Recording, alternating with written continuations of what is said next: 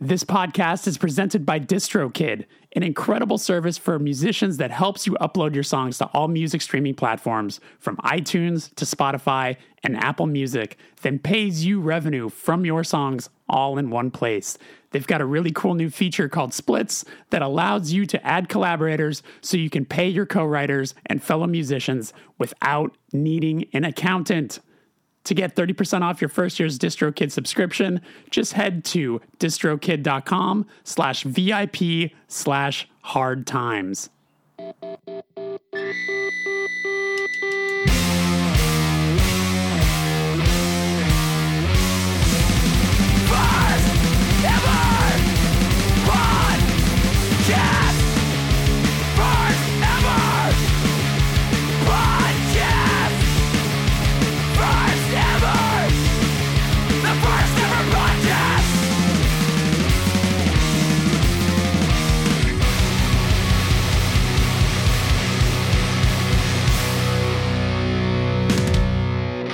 Welcome to the first ever podcast. My name is Jeremy Bolm. If this is your first time here, this is a show where I interview artists of all kinds about the first experiences in their art form that led them to where they are today.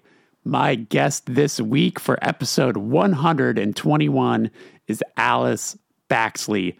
She is an incredible photographer based here in Los Angeles, credited for working with many artists, but possibly most notably with the band FIDLAR, to which her brother is the singer. Her and her husband Ryan have worked closely on their music videos and a lot more. I met the two of them at a dinner earlier this year, and they both struck me as such awesome people. I was excited to sit down with Alice and get to know her story. So that is what we are doing here today. You might be new here, or maybe uh, you're already aware of what I'm about to say, which is that there is a bonus episode available right now. If you head on over to patreon.com slash the first ever Patreon, where Alice answered questions that were submitted by subscribers. That is a common thing that happens here on the podcast. Uh, most episodes have a bonus episode. So if you want to check that out and check out all the previous bonus episodes, head on over to patreon.com slash the first ever Patreon. It helps support the show. Uh, you get access to a lot of cool stuff. There's a Discord channel, bonus radio episodes, all sorts of stuff that happens over there. And hey, happy holidays. I hope you're doing okay out there. I hope the season hasn't been too stressful for you. I hope that you're staying happy and you're healthy. I hope that, uh, I don't know, just that you're doing well. That's what I hope for. Um, so, yeah, without further ado, here's my conversation with Alice Baxley. What's up, Alice? How are you? Good. How are you? I'm doing all right. I'm doing all right. Are you, it looks like you're in some sort of a production office. Um, yeah, I'm in my studio. How long have you uh how long have you been had a studio space? Does that like really help you with uh with being able to detach from doing things from home? Oh yeah, uh, I've had it for like the past four years, and um, up until then, we were definitely working out of the house, like moving all the furniture in the living room, and like doing projects in there or out on the garage. Like, so I'm definitely happy that I have yeah. like a like a separate space to totally. come to.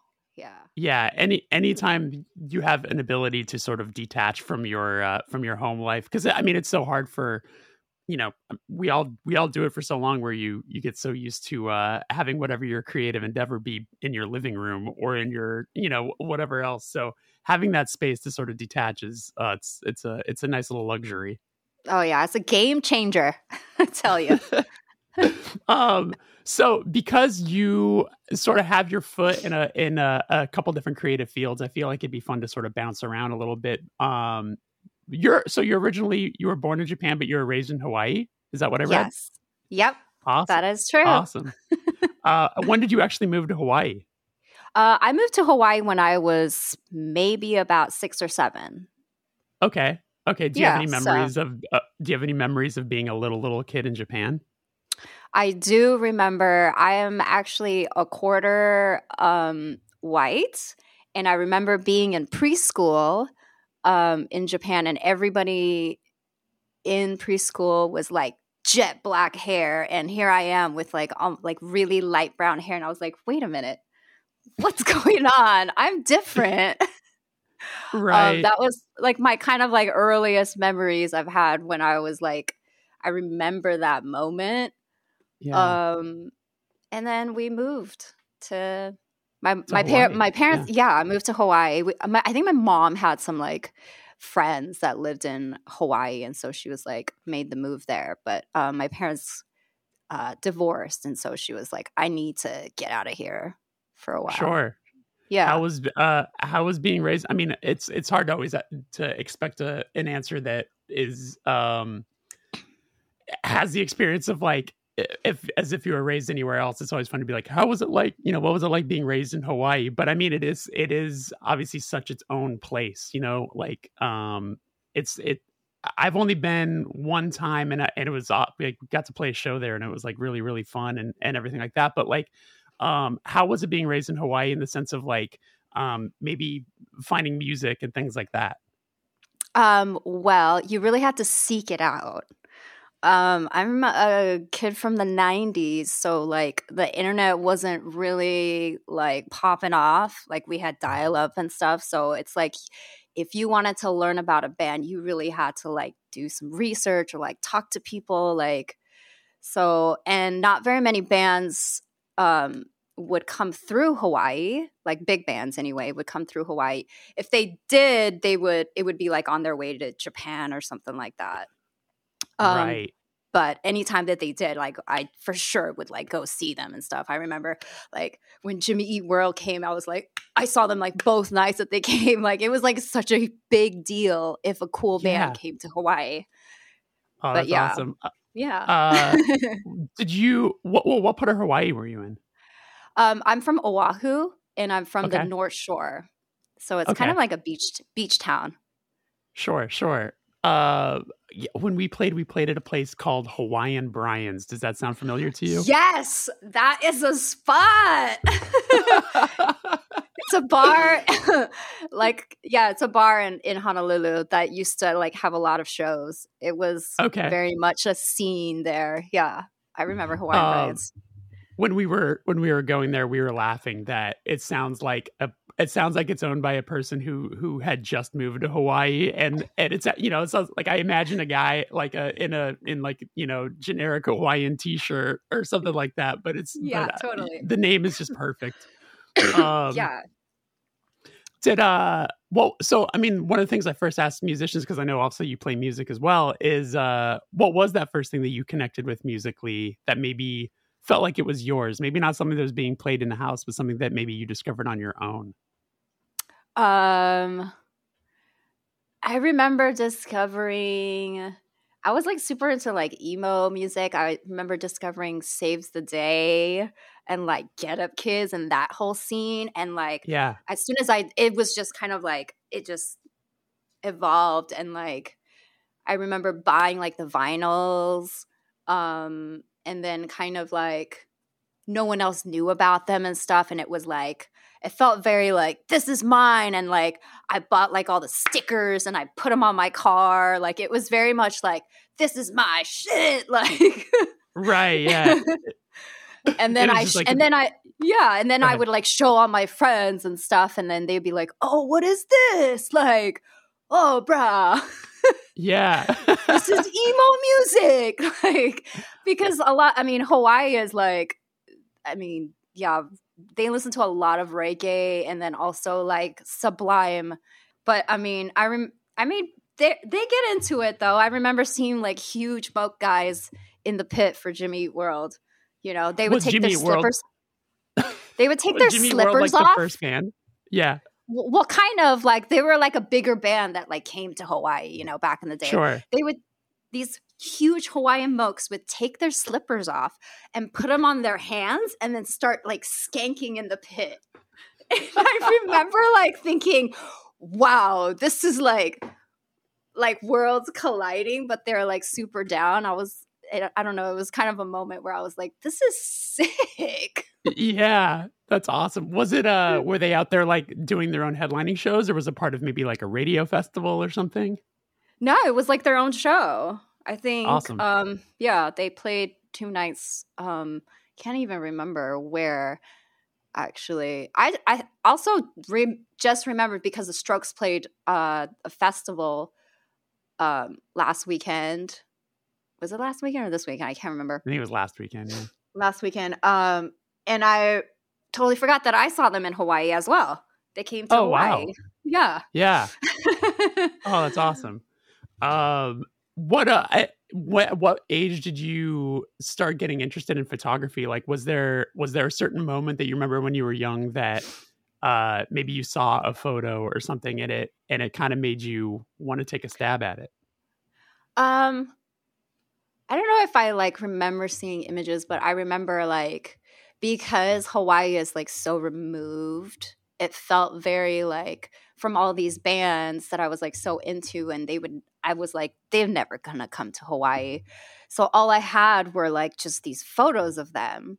And so it was like the mystique of like seeing the photos and being like trying to imagine like what their shows were like or like, you know, how they were in person.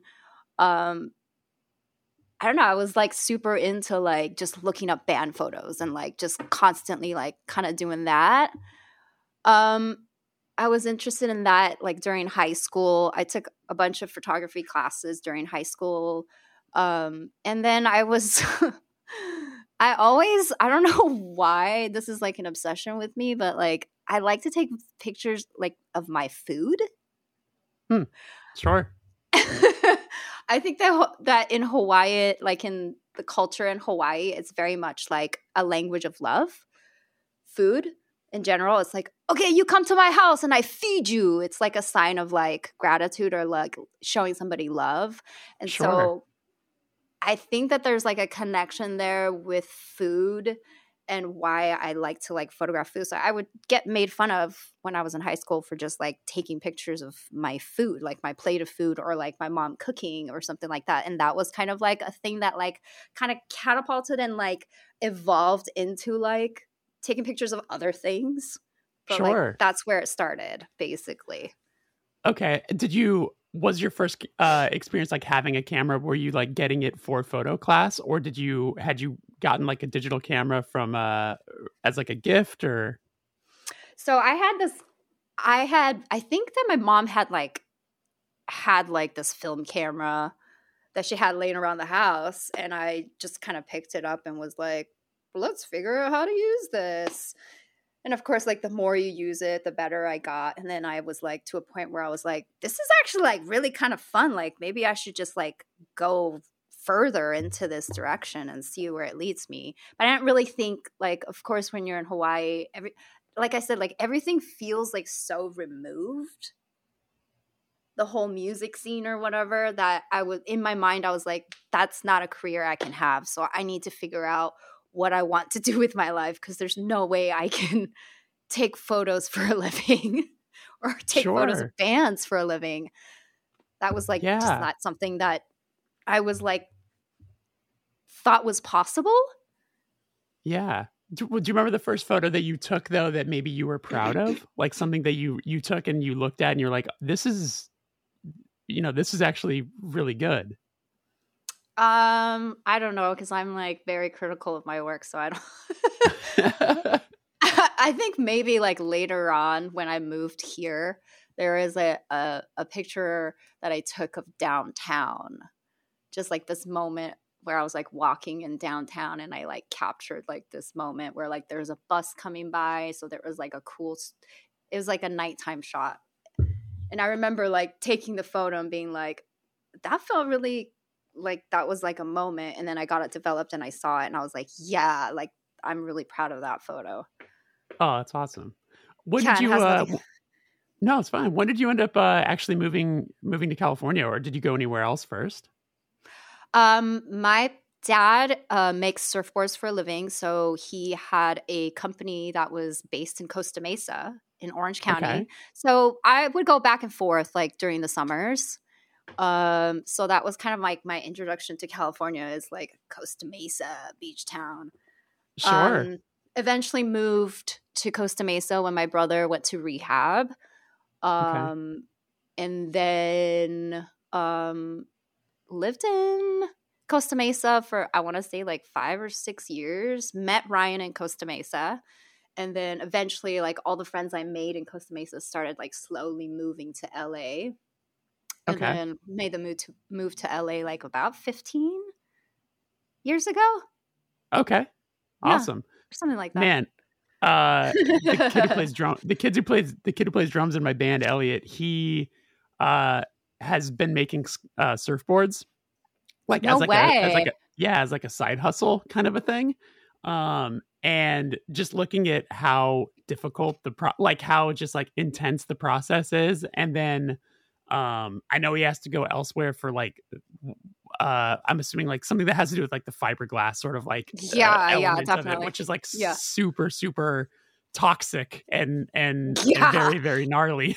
Yeah, yeah huge face mask and all that sort of stuff. Um so just seeing it through his eyes eh, or like i guess not through his eyes but uh through his you know photos and things like that and him describing it at band practice and stuff like that seems like such a difficult thing. So that's awesome that your dad did it for so long. Was it like a, his own company or was he doing it with for another company? Um, when he first started, he was working for other companies like Rusty Surfboards, and then he eventually like uh, started doing his own, and it's called JC Hawaii. okay Um, he doesn't. He's kind of semi-retired, but he makes surfboards here and there for like some select people. But yeah, he was. I kind of grew up around the shaping room and like the smell of fiberglass. yeah uh were you a big surf person I was not. So my parent, no, no, not at all. Uh, I live in a beach town and I don't really surf. My brother surfs, so that's that's okay. okay yeah yeah yeah Um, I went to a school. My parents were really religious; they're Christian. So I Mhm. went to a private school that was maybe like forty-five minutes away, like kind of inland. So I didn't really have any friends, and they were all like kind of skaters. So I was Okay. like hanging out with skaters, not so much surfers. Um, but definitely like grew up around the surf industry, but wasn't really into surfing. I was like the emo kid, you know, like the emo kid Yeah. that like didn't go outside. sure yeah no i can relate i can relate i can not still relate athletic. Yeah, not athletic at all. um so then uh when once you you know move not necessarily move past like shooting food but like started maybe taking photos of people like when did what was that change and was it just you wanted to start shooting pictures of your friends or or what was the uh transition there I think it was just like more like, you know, yeah, I should take photos of my friends. Yeah, I think that that's how it started is like just taking pictures of like things that were happening around me. So I was always like into like documenting like whatever what was around. I was very obsessed with like once this moment is over, that's it. Like, you know what I mean? I want to remember this um type of vibe. So I would just bring my camera everywhere I went and like take photos of like my friends and stuff but yeah that's basically how it started and then i uh my brother started doing music and he and i are like really close Mhm. um and he started a band and when his band was kind of like first starting out like i just had my camera so i would just like keep taking photos and kind of like documenting for myself because i was Yeah. like this is really cool that something really cool is happening to my brother and also my my friend was also in the band as well so um just kind of like took pictures of my brother's band and we didn't really know like you know that they would become like a band that's like signed or whatever um and then i kind of like was like people started approaching me when they started started seeing the photos of my brother's band and that's how i kind of it kind of like evolved into kind of a job now. I'm like i i'm a photographer now i guess. Yeah. But Uh, at, yeah I i, might not- wasn't yeah. Go ahead. I might i might not have realized is your just because i know you work so closely with him is your brother in the band FIDLAR? Yeah Oh, I didn't realize that's your brother's band. How funny. Yeah. Well, that's a funny on the podcast realization. Yeah, my my brother's in the band, and also one of um, my best friends, uh, Brandon, who we run the studio with, Yeah. is also in the band. Wow. okay. Yeah. Because I mean, obviously, I know you you've worked so closely with them for so long, but that's awesome that like Yeah, the the you know career path that you started was shooting your brother's band. That's really cool. Yeah. Shooting my brother's band, and I was like, this is kind of fun. And then I would just like sneak my camera into shows, even though I didn't have a photo pass. I was just like looking for ways to like sneak it in and like keep taking photos. And like, I just kept doing that for a really long time just for my own like memory or whatever. And then other people started to notice and they're like, these are actually really cool. And then I uh, approached like some online music blog and was like, I'll take photos for free if you let me into the show. and that's how I kind of started. Yeah, yeah. That's how it yeah. kind of started. And what, then eventually uh, started getting paid, but yeah, of course. I, I, think a fun a fun question that I've asked uh, a couple photographers on the show before is, what was your uh, what was your sneaking camera into the show move? Did you have did you did you come up with a system that worked for you? Okay, for me, uh, I had like this big coat that I would wear, uh, oversized coat, and I would wear my camera like to the side. Classic. And kind of behind me so that they couldn't uh-huh. really see it. And, you know, I would just walk in basically with it on. Either that it, or it was like a smaller camera that I would like detach the lens from and then put the lens in my purse. I mean, this is before I mean, I was going to like punk shows and like house party shows, not like crazy, sh- you know, like bigger shows where they have like metal detectors, and detectors, and, and, things like that. Yeah, sure, yeah. sure. Um, then, uh, so what was the first time you? En- what was the first time you ended up actually getting published in something? Um, I think I can't remember. It, there was a guy that was like doing his own like music blog and he was kind of semi like a friend of a friend or whatever and he like was like you know if you ever want to take photos like you should like you, you should take photos for me and like I'll get you into the shows and get you all the access and stuff and I was like okay I can't remember what the name I think it was called like Rolo Grady I don't remember okay. it it doesn't hmm. exist anymore, but I think he was okay. trying to like get it going back in the day. I did that for a long time and then um eventually moved over to uh, Flood magazine. Shot okay. for them. Yeah. awesome. Do you uh with when you started actually like, you know, shooting for different publications and things like that, um is there anything that you for lack of a better term, like, is there anything that you learned about yourself during that process of of uh, of like talking to publications and being sent out to shoot different kinds of artists? Um, yeah, I didn't know what the fuck I was doing.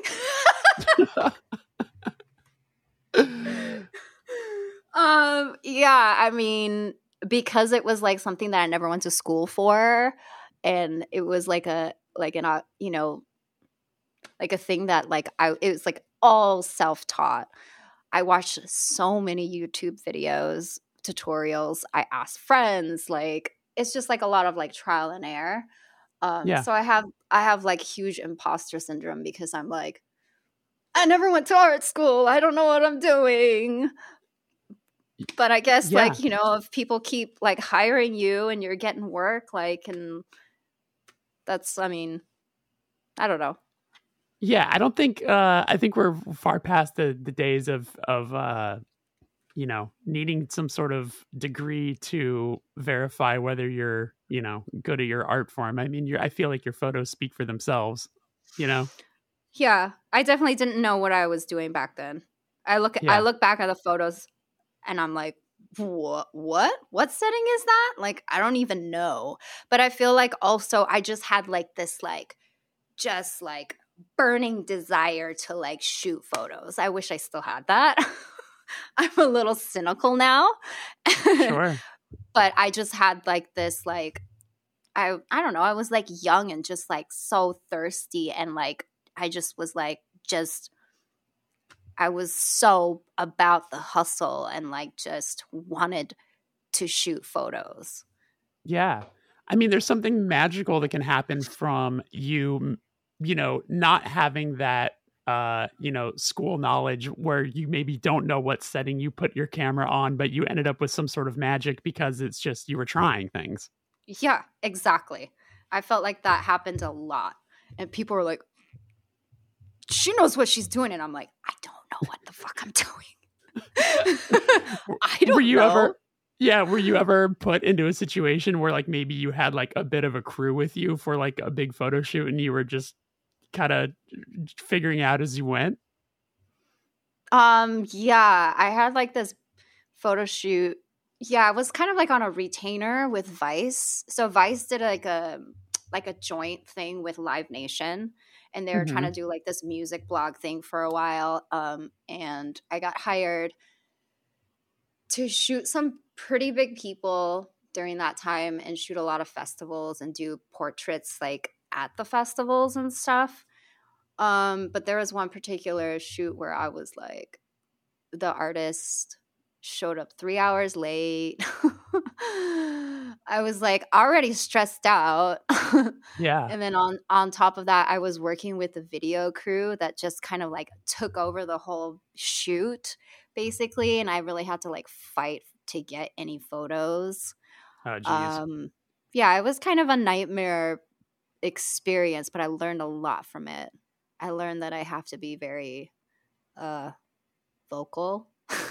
yeah yeah it's it's tough to become like assertive in those sort of situations where you're not used to having to be that. And also it's like you're ex- you were you're there for a specific job that you're expected to do your job and then all of a sudden you're getting steamrolled by other people because they need to do you know what they think is their job and blah blah blah. So yeah those situations are really uncomfortable and sort of catapult you into the middle of things that you didn't necessarily sign up to do no, not at all. It was like a I want to say like over 50 people in the crew. And it was like Oof. a a sh- giant shoot for like, you know, like a vodka company and stuff. And so it was just kind of like just very like I just I felt like I just got thrown into it without having any information and I just felt very like what is is every shoot like this? I don't know. Sure. but I mean, that also like becomes a learning experience too. So like if you see something like that starting to happen when you're, you know, it's like Yeah. at least you can at least maybe try to get out in front of it or something like that, but yeah, those situations are awful in the moment for sure. yeah, it was a huge learning experience. I'm glad I did it though cuz you know, Yeah, now now I know. exactly. Today's episode is brought to you by Anchorfish Printing. Hey, are you in a band? Do you run a label? Or maybe you just want to make some merch for fun? You should hit up Anchorfish Printing. They've been taking care of bands for over 15 years. I first met the owner, Michael, when my band Touche Amore started, and he was our go to guy. You can visit what they have to offer over at anchorfishprinting.com. You can hit them up for all your merch needs, whether it's screen printing, embroidery, or maybe you just need some stickers. Mention the first ever podcast and get 10% off your order. It's kind of a fun first question, but like, do you remember the first time that you were hired to shoot somebody that maybe you felt a little like starstruck by and, you know, was kind of like a an exciting experience in that way? Absolutely. I shot um Kim Gordon and I was just like my voice was shaking. Like I was so nervous and it was like backstage at a like a festival. And it was like a lot of like female uh, musicians there as well. It might have been like a like a women's festival. I can't remember, but Bikini Kill also played but we did like a Vice did like an interview with Kim Gordon, and then I shot some portraits after the interview, and she was very like, I don't know, like I was just like so intimidated because she's so fucking cool. I'm like, I know like so much about you, and you're like, yeah. but I was like very like timid and like you know tried to like talk to her while I was taking photos and stuff, and she was very like soft spoken and like um very nice experience. Awesome. How But did they I turn was- out? They turned out great. I wish that I had more time and like I wasn't freaking like internally like freaking out. Sure. Yeah. I- That's, I mean, I, I always feel for anybody in media, you know, when they're basically told, all right, you have, you know, five minutes or you have, you know, ec- you know, like things like that where it's like, it's it's tough, especially. I mean, I I think I feel especially worse for photographers in those situations because they also have to like figure out the settings, they have to figure out the lighting in that moment, like all of that, and they're expected to produce something that is supposed to be seen by a lot of people. Yeah, yeah. Did uh did you end up um ever doing much? Uh, I mean, it looks like uh, when looking at like your site, there's a lot of uh uh I, I noticed some like record labels and things like that under your you know like past client list and things like that. How uh how did that come your way? And did you end up shooting like album covers and things like that?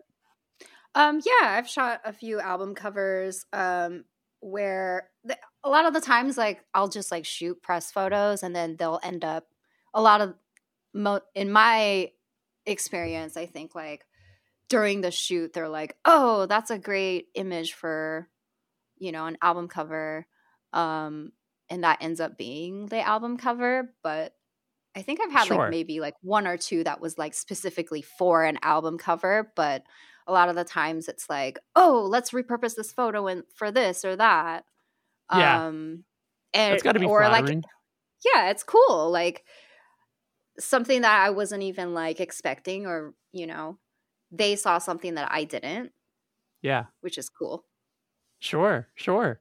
Yeah. Um and I know you've gone on tour with bands too um, FIDLAR, uh, and uh, but there's been a few other ones, correct? Yeah.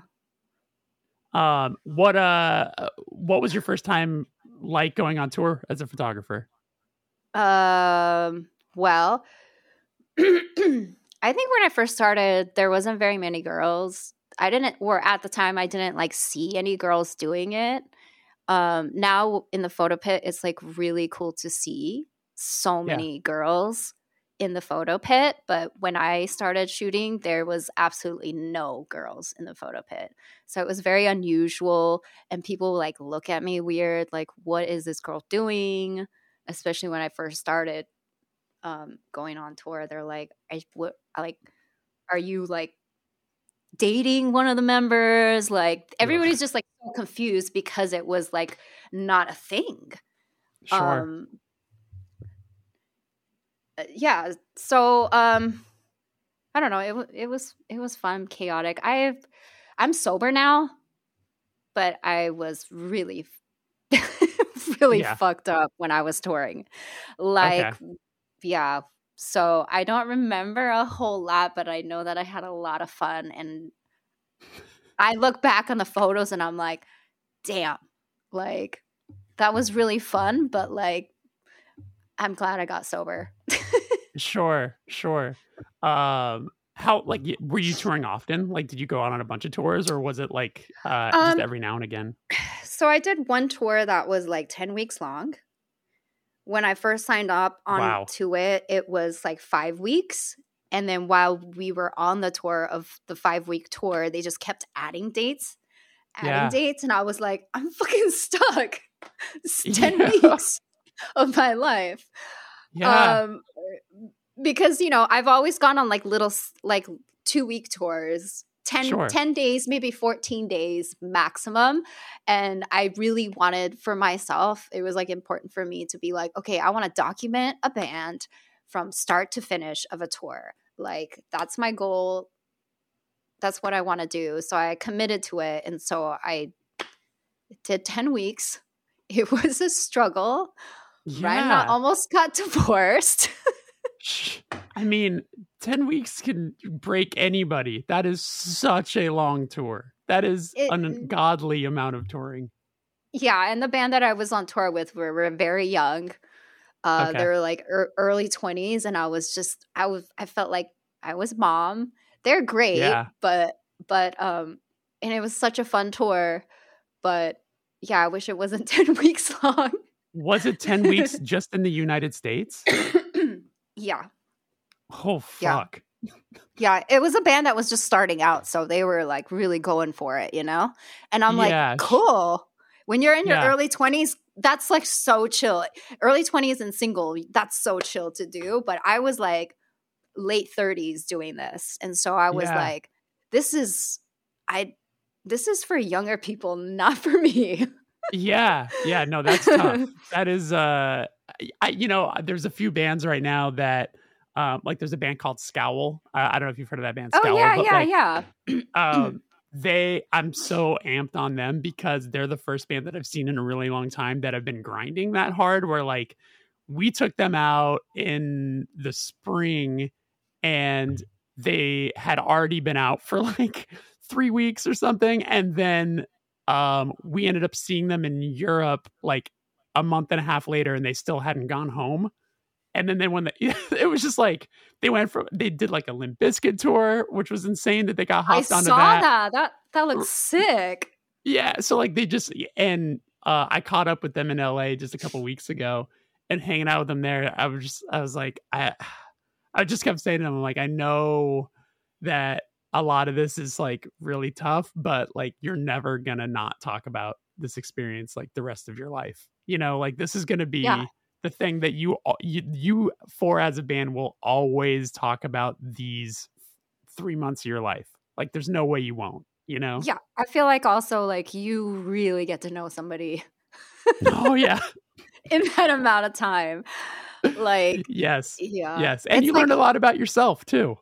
Oh yeah, for sure. You're like, well, maybe I'm not a touring photographer. I mean, I was trying to pursue it for a really long time, and then I did that t- ten week tour, and I was like, uh, maybe I'm a little bit too old to be doing this.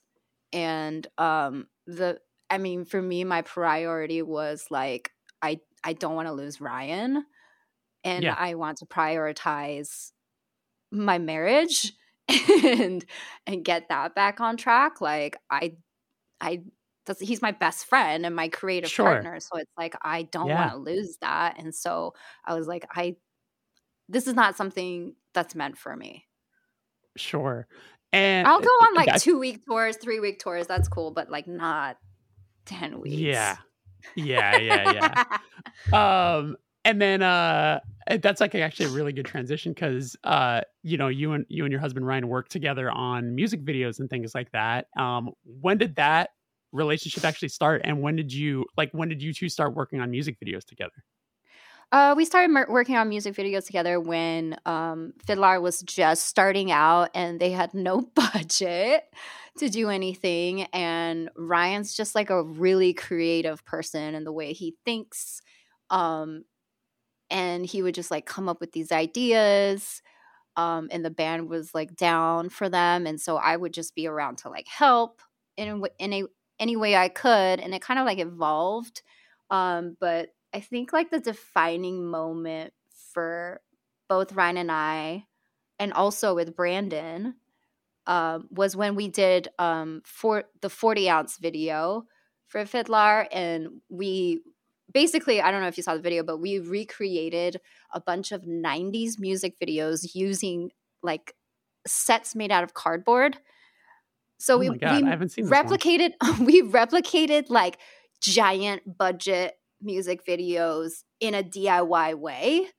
yeah Um and it was like the best experience of my life. We rented like this giant warehouse that our friend had and we just like built stuff for like a week straight and it was like the best time of our lives and we basically were like I just don't want this to end. I want to keep this going and we eventually made uh our stu or got our studio and then um I don't know, just started kind of getting hired for other things outside of the band. Um what uh just out of curiosity because I, I i can't think of that video off the top of my head what are some of the music videos that you that you like re- replicated? Uh we replicated Missy Elliott, um we replicated um Good Riddance by Green Day, we replicated Weezer, we replicated um Korn, oh my Um, god. Soundgarden, um wow. Uh, and those i mean if if yeah. If it's the music videos also that i'm thinking of like yeah doing that with no budget and like a diy version of it that's incredibly difficult and creative. Yeah we, i don't know and that's what i'm saying like we're able to just like come up with creative ideas to like get around the budget do you know what i mean? Yeah i think that was yeah. like the most fun but like challenging part of like making stuff in the early days was like how can we make this like the coolest way we can with just like duct tape cardboard. you know what I mean? Right. Like like things that we just had laying around. Um sure. It's just super fun. Yeah. Uh and I'm sure every any record label that approached you after that, the exciting part was like, look what they could do with no budget because yeah because record labels never we want hate to that we hate that Yeah, uh-huh, but i uh-huh.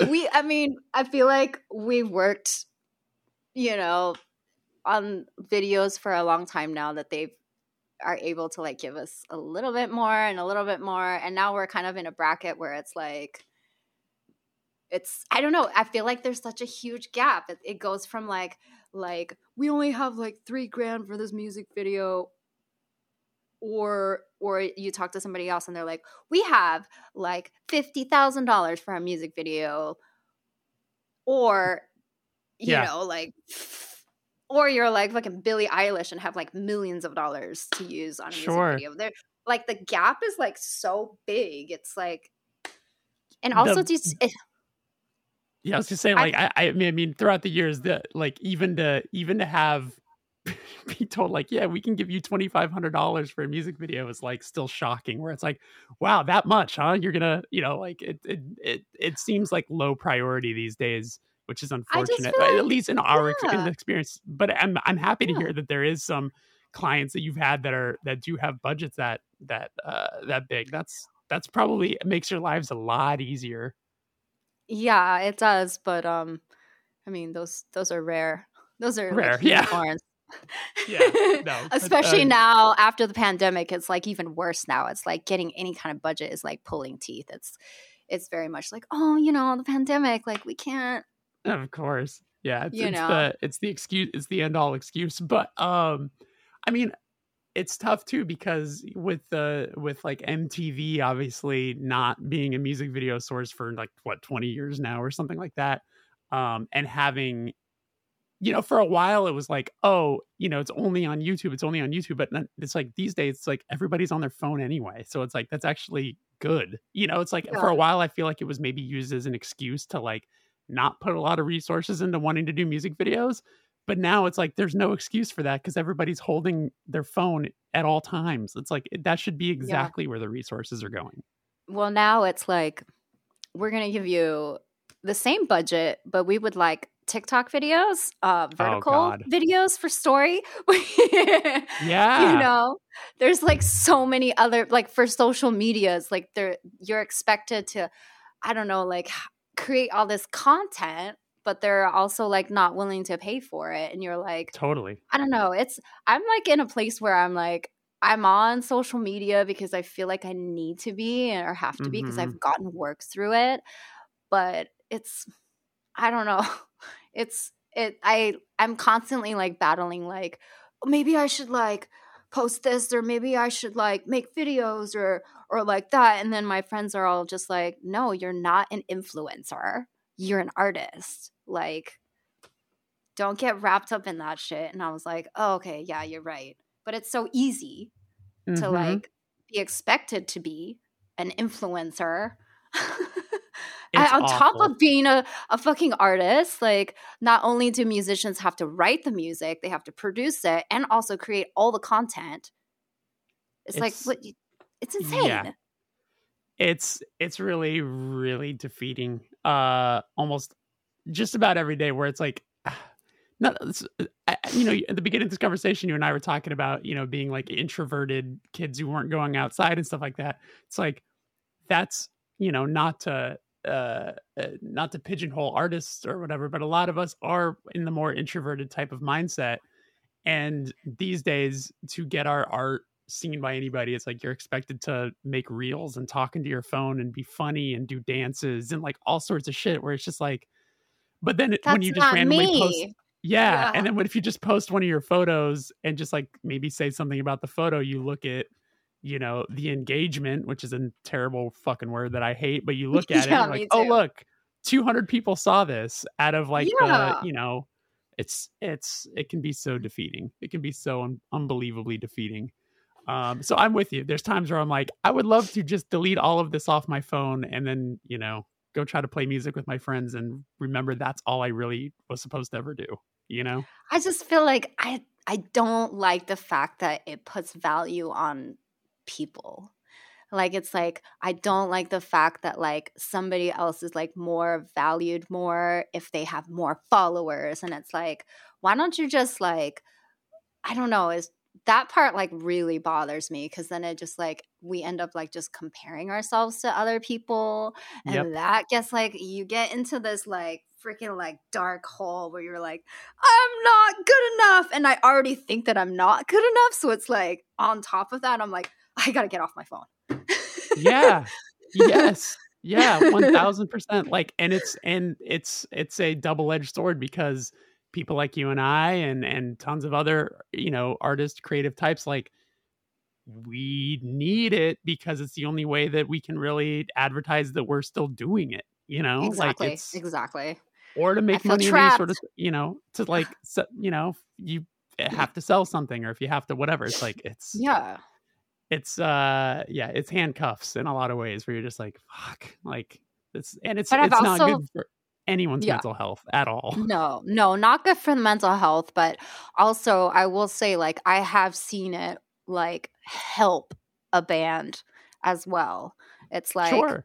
you know, it it goes the opposite way where it's like there's not very many ticket sales and then you post a bunch of like cool like photos of you playing the last show and people are like, "Oh, extreme FOMO, so they're going to buy tickets for the next show." It's like, you know what I mean? I don't know. Mm-hmm. I have conflicting conflicting uh feelings yeah. about social media because I also really like that it helps helps bands or helps yeah it's anyway. if you get if you uh if you post the right thing at the right time and then the algorithm decides to let you uh to let it let your followers see the it algorithm. it can be uh, it can be so damn algorithm yeah I hate that word. Oh, and the God, algorithm changes it. every two seconds, so you just never know. Uh huh. It's like post real. Okay, you post a reel. Oh no, it's going back to like like you got to do like a minute long videos. Okay, okay. And then you're like, okay, uh, you got to do photos, but you got to do like a carousel photo, like where oh it's like God. five photos. It's just like you do all the things that you're supposed to do, and then you're like, wait, I just want to take photos. Like, wait, I uh-huh. forgot about my actual job. exactly and if you dare if you dare say the word lincoln bio it's over it's it's, it's, going away no one's gonna yeah. see it um yeah yeah but uh well i can hit you with uh this has really been this has really been awesome i, I uh, again i really appreciate your time i'll hit you with the last question which is uh when was the first time that you felt like you were doing the thing you've been working so hard towards um i would say so I'm a huge fan of the Flaming Lips. And the first time, few times that we saw the Flaming Lips, we were close enough to the stage where we could see um, a lot of the like their stage stuff and props and stuff. And we saw people like walking up on like their crew like walking up on stage and like duct taping stuff and like we were just like very my Ryan and I and also Brandon were very like inspired by them that they were like a bigger band, but they still had like a very DIY like vibe to them. Like they still do all their shit themselves. Like, um, I don't know, and they're just like kind of an arty band as well, you know. So seeing them live like really inspired us.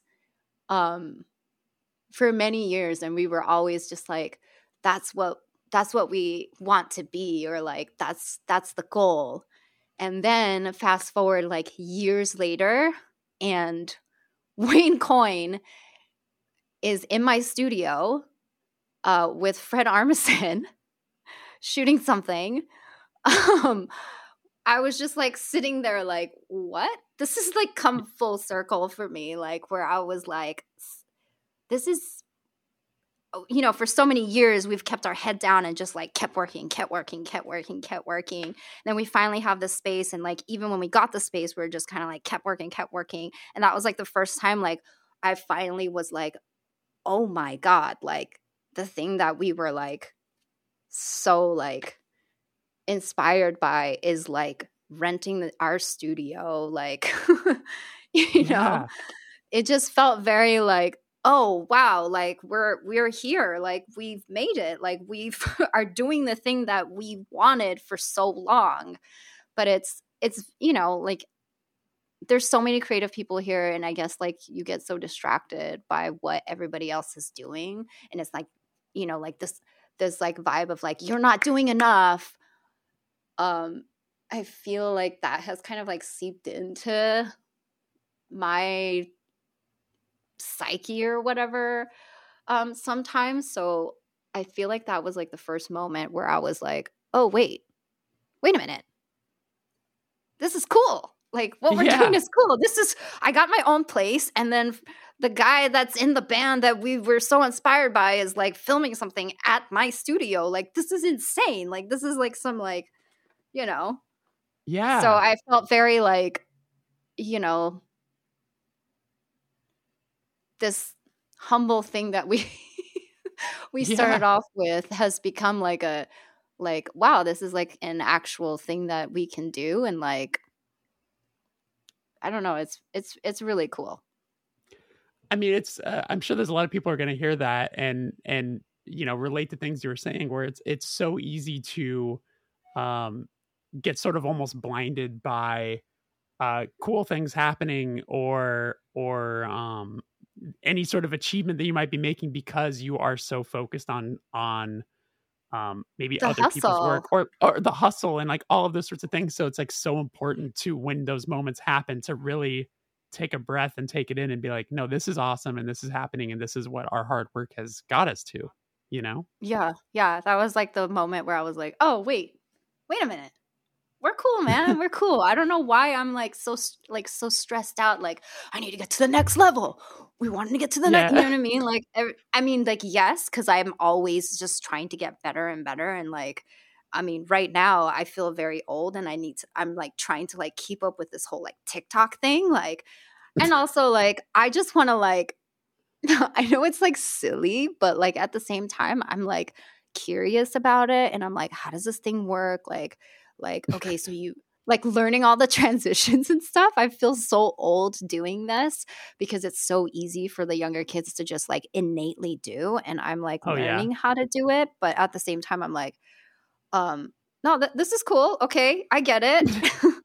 Maybe it's not something that you know you know i'll fully dive into but at least i know kind of like my way around. I I downloaded it for uh for right before our headlining tour earlier this year and the things that were taking me probably like an hour to even slightly figure out I'm like I know that there's some like 14 year old that would just be schooling me on all of this. Yeah, exactly. Yeah. And it's um, like you edit within the app and it's like it's it's crazy. It really it's is. It's really it wild. truly, truly is. Alice, this was awesome. Thank you so much for hanging out with me today. Seriously. Yeah, thanks for having me.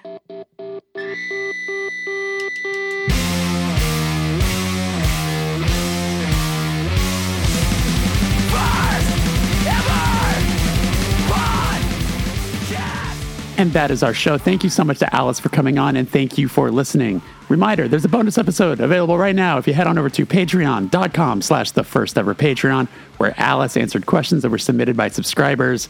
And hey, if you have not subscribed to the show on Spotify, Apple, wherever it is you're listening to this, please do so. Leaving a positive rating and review helps so, so much, and uh, it just means a lot. It's, uh, it's helpful. It's kind. All right. Take care of yourself. Happy holidays. Be good. 拜拜。